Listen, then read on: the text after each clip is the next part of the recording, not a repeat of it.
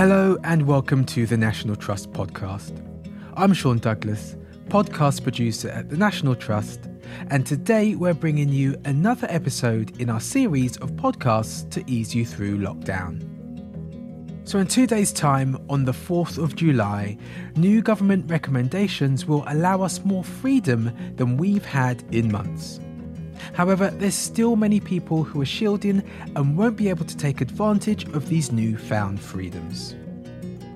For various reasons, many older people who don't have access to the tech that's been such a lifeline for most of us during lockdown will be at a disadvantage. And with many senior citizens facing an indefinite period of isolation, tech will be something they'll need to master.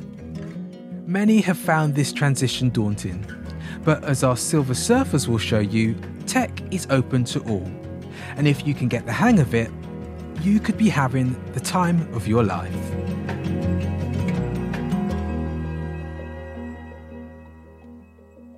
One of the Silver Surfers who's loving her new digital life is 81 year old Judith Brown. I'm Judith Brown. I'm currently the acting chair of Bristol Aging Better. Bristol Aging Better was an idea that we had when the Big Lottery came up with the idea that cities could apply for money for projects to do with loneliness and isolations. One of the things we decided was to try to get a radio show that was for older people. And you are listening to the Rise Up Morning Show with Sandra and myself, Lynn.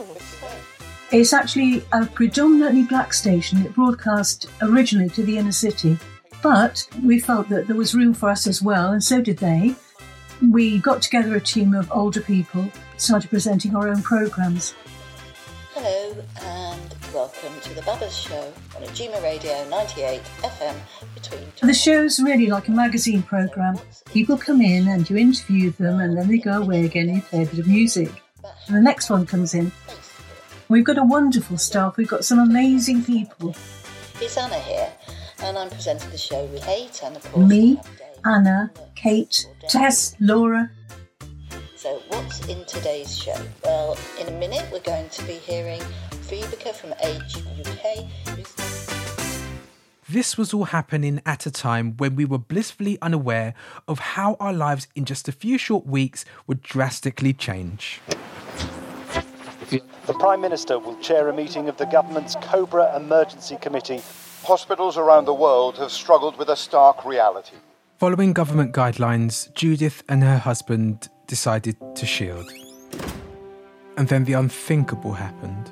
It's very hard when you've been married for 59 years, as we were, and you lose your husband. Unrelated to COVID 19, but just as devastating, Judith's husband passed away. But despite the tragedy, one thing that's come out of this crisis is a sense of community, and Judith's community rallied around her. We got offers from neighbours, people ringing up, putting notes through the door, I came to check that you are okay. saying, Can we help you? Is there anything we can do? I mean, that's been wonderful. And when we all went out and clapped on our doorsteps um, for the NHS, uh, that was a real community feeling. I'm sorry that stopped really. All of this community contact was great, but like many of us that live alone, Judith wanted a connection that was more intimate. Let's face it, when you're lonely and living on your own, it, it's quite hard, isn't it? Not being able to give people a cuddle, not being able to walk outside.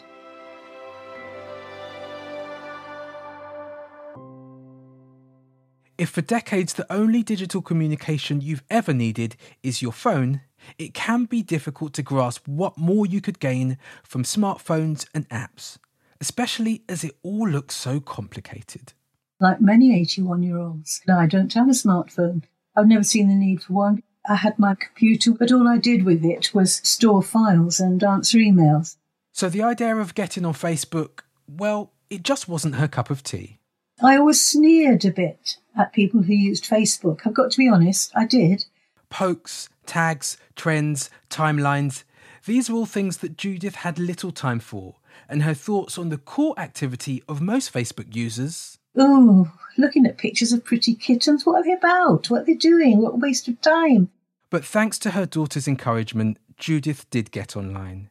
And during lockdown, that new way of communicating with her family became a lifeline. I didn't really know what to expect when we first started on uh, Facebook. My daughter, Merowy, when she explained it to me, it seemed quite simple. It'll ask you, why do you want to join? And you click on the thing. Then it'll say, what is the password? You click on that thing. And voila. There I was on Facebook. A family group means you can talk to all of your family right away, all at the same time. You can see what they're saying. And it's brilliant. And although, unlike phone calls, you can't hear people's voices, but being able to send pictures, have instant chat, and share videos can make for more organic communication than you might think. Every morning I, I sign in because they're all waiting, and I say, okay, I'm still here, and we laugh. This is so important during lockdown for older people. In fact, so complete is Judith's conversion to Facebook, she's now even taking part in some of the behaviour she once used to sneer at. One of our family cats is ill, so there was a big discussion about that amongst us all. While Judith saw the benefit of her tentative introduction to technology, there's one octogenarian whose accomplishments in tech would put most millennials to shame. Um, my name is Maureen Childs, and I'm 82 in a couple of months' time. I have a degree in computing. I self taught myself programming. I'm on the committee of Green IT and also North London branch of British Computer Society. Although Maureen could be seen as some kind of North London tech ninja, she does admit that for many in her age group, there are huge barriers to getting involved in IT. It's the cost that's the biggest barrier. Look at the prices. After that, it's training. You've got all these different words and invitations to press different buttons. Seniors are just so confused about this. Computer people don't understand what older people need. So, with that lack of support for older people, Maureen decided to set up her own training program, and she called it Yanto. Yanto stood for you are never too old. And she's right, you never are too old to learn new things. But for some people in her class, it was more of a challenge than for others. I mean, I saw one older lady holding the mouse up to the screen. She thought the mouse was a kind of pen. But not to worry, there is help at hand. I'm Chris Fox, I'm a technology reporter for BBC News. There's a fear that the internet and computers are are too hard for the elderly to use. For the uninitiated, even just the hardware can be a challenge. Tapping on tiny virtual buttons can be difficult for those with poor vision or issues with dexterity. But manufacturers are becoming wise to this and building features into their software that mitigate many of these issues. There are even some manufacturers that are building whole phones dedicated to older users instead of having lots of menus and stuff, the home screen just says, I want to, and then you press I want to, and it says, I want to make a call, or I want to make a picture, or I want to make a video call. So it kind of simplifies the whole thing. And once you've got to grips with the technology, there's just the small problem of the bewildering array of applications Facebook, WhatsApp, Snapchat, TikTok, Instagram, Twitter, Skype, and Zoom. Once you get over the names and look into the functionality, things start to make more sense. So, WhatsApp, just like text messages, but it's instant and you can share videos, images, and audio amongst your family and friends. Then there's Facebook, much the same as WhatsApp, but here you communicate with a wider group of friends, social groups, and even companies and organisations. And then Zoom, just like a phone call but with video where you can talk with between 1 and 50 people. There is a learning curve, but once you get to grips with the hardware and applications, what you can do with them may astound you. My name is Pauline. I'm 66 years old. I have three grandchildren. Life before lockdown was enormously fun. What did I used to do with the grandchildren? Oh, everything and anything, really. We'd go out for walks, do craft activities together, the cinema, puppet shows. We'd go on bus adventures, just do everything and anything together. Life before lockdown is very different to life in lockdown. Personally, I'm very vulnerable in this situation. I'm shielding. Luckily for Pauline, years before the corona crisis, she started to dabble with the idea of using tech to keep in contact with her family. Many years ago, my son was chosen to represent his local scout group by going to the World Jamboree in Chile. I was so motivated to try and keep in touch with him. I tried using chat rooms. From not a completely stationary start, I think I'm using technology enormously differently and much more creatively in lockdown than I ever did before. Pauline started to understand how different apps could be used in different ways. Grandma, how are you? Zoom I use for a fixed time meeting with uh, my grandchildren. We call it Nanny Chat. My beads. That way I can speak to my grandchildren and see them, and we can do show and tell. We all planted sunflower seeds. Look at my sunflower. It's getting big. There's a. We, on Nanny Chat time, we talk about how the seeds are growing. Sometimes the children do make a video of what their gardens are looking like. I'm in my garden, Grandma. So that was Zoom. But Pauline found that WhatsApp allowed her to be even more interactive with her grandchildren. Anyone up for a game of Guess This Room? Got a sofa. With my grandson, we have a game called Guess This Room, where, where I have to close my eyes. He takes the phone to another room. He then shows me a part of the room, and I have to guess which room is in, and then we swap over. yeah. When my grandchildren Devon are, are out and about, they immediately give me a WhatsApp call on the video to share with me their joy of seeing the hairy caterpillar or the grasshopper that landed on their hand. A millipede. I can see ants as well. It's that instantaneous, oh, I want to show that to Nanny, and Nanny listens. That uh, is really exciting.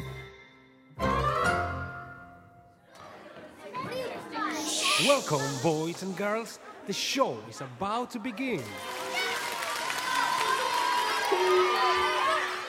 Hello, I'm Scoop, and this is my special. One of the things that I've missed most is shared experiences in the theatre with my grandchildren.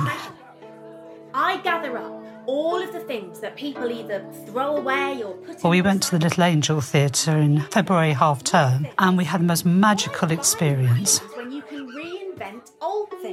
To be honest, I did watch the puppet show, but I spent half the time just watching their faces and seeing them react to the show. I think it's on a very deep emotional level of connection. I took my children there when they were younger, and so now I'm taking my grandchildren, and we often talk about it in nanny chat times.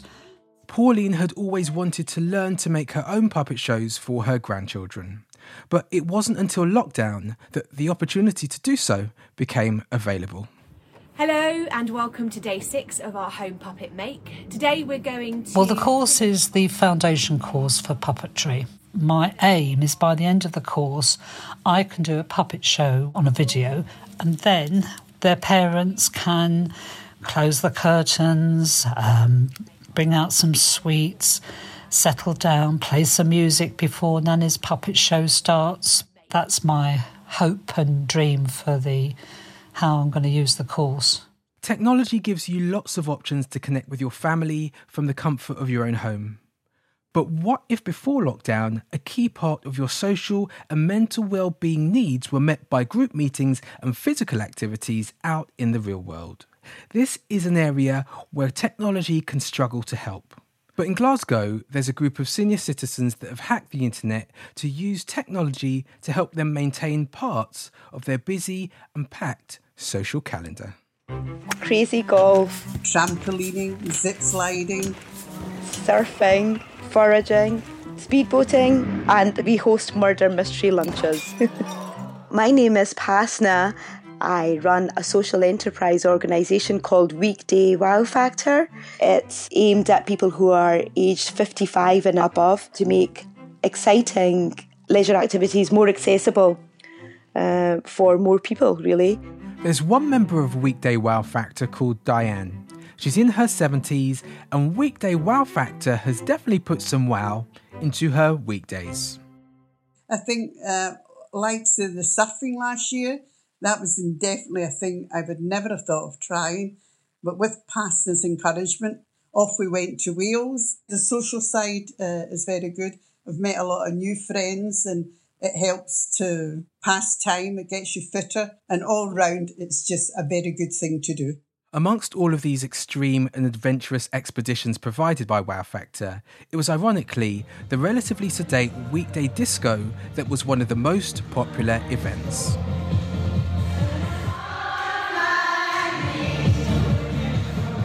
Unfortunately for these and many ravers across the UK, the days of these footloose frolics would shortly draw to a close. For tomorrow, if you have coronavirus symptoms, however mild, It was Friday, the 13th of March. We were all waiting for Boris Johnson to come up with the Cobra meeting feedback. the most important task will be to protect our elderly and most vulnerable people uh, I, I was quite shocked to hear that the virus was going to affect people that I would be working with. when the NHS will be under the most pressure. The overall majority of people had actually said that they would prefer for the disco to carry on until the government stops us. Something just didn't sit right with me. I just I just couldn't carry on the, the disco for for moral reasons really. There is no way I could just leave all the participants who really, really do get a lot of be- health benefits from our disco and the social benefits. So Pasna racked her brain for an idea of what she could do to keep this event that brings so much joy to so many people alive. The only thing I could think of was a virtual daytime disco, which was a safe way of still being connected and remaining active. There were four of us on the WhatsApp call.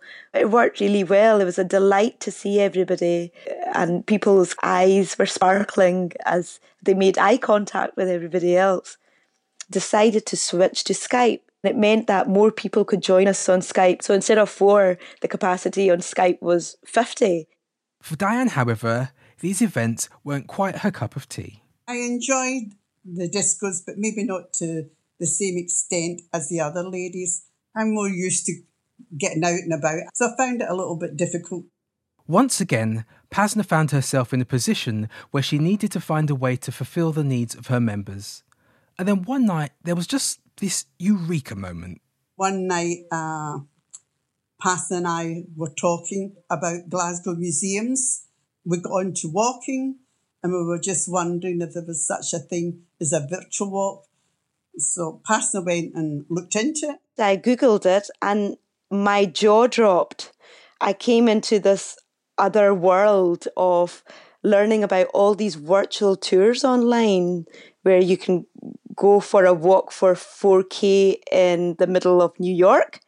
And the next thing they knew, the members of Weekday Wow Factor were marching their way through the streets of Cuba. You see everybody now? Just about? Oh wow, anytime. Isn't that amazing that you can see so many You're looking good, yeah. Fabulous. Oh, Alison's coming in. That's great. So, with our walking adventures, people will be on a virtual treadmill where they'll be s- taking steps on the spot and watching the video play. And they'll be moving their arms and legs in almost the, the marching position if they wish, or only using their lower body. Or they can sit and take steps or move their body, move their arms and legs at the same time. Or they can just watch. Oh, no! So they're playing clave. Hey! So this week, the participants have chosen to go to Havana in Cuba. And as many people have booked up holidays for the summer that they can't go to, it's a way of our escapism right now. Having a walking adventures to go to is another bit added onto your day. It's something to look forward to at three o'clock on a Monday and three o'clock on a Friday to do. There's so much capacity there to, to explore the sides of tech that I would have never been aware of if it wasn't for the lockdown. Guantanamera, did you get that one? I don't know it. We're still walking.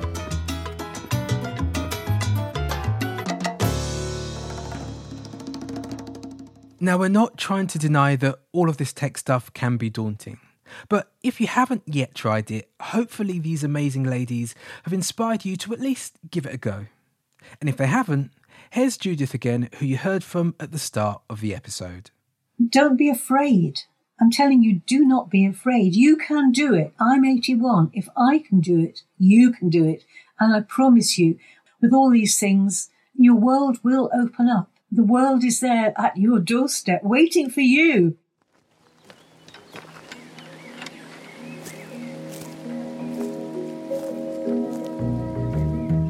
Thanks for listening to this episode of the National Trust podcast. If you're an older member of society and feel you could benefit from getting better acquainted with technology, you can contact Age UK on 0800 678 1602. There you'll find more information about tech support in your local area. If you've enjoyed this episode, please subscribe on Spotify, Google, or Apple Podcasts to be notified when new episodes are available. And for more audio programmes from the National Trust, go to nationaltrust.org.uk forward slash podcasts. We'd also like to thank Age UK and Ujima Radio for their help while producing this episode. We'll be back in two weeks with another episode. So until then, from me, Sean Douglas, goodbye.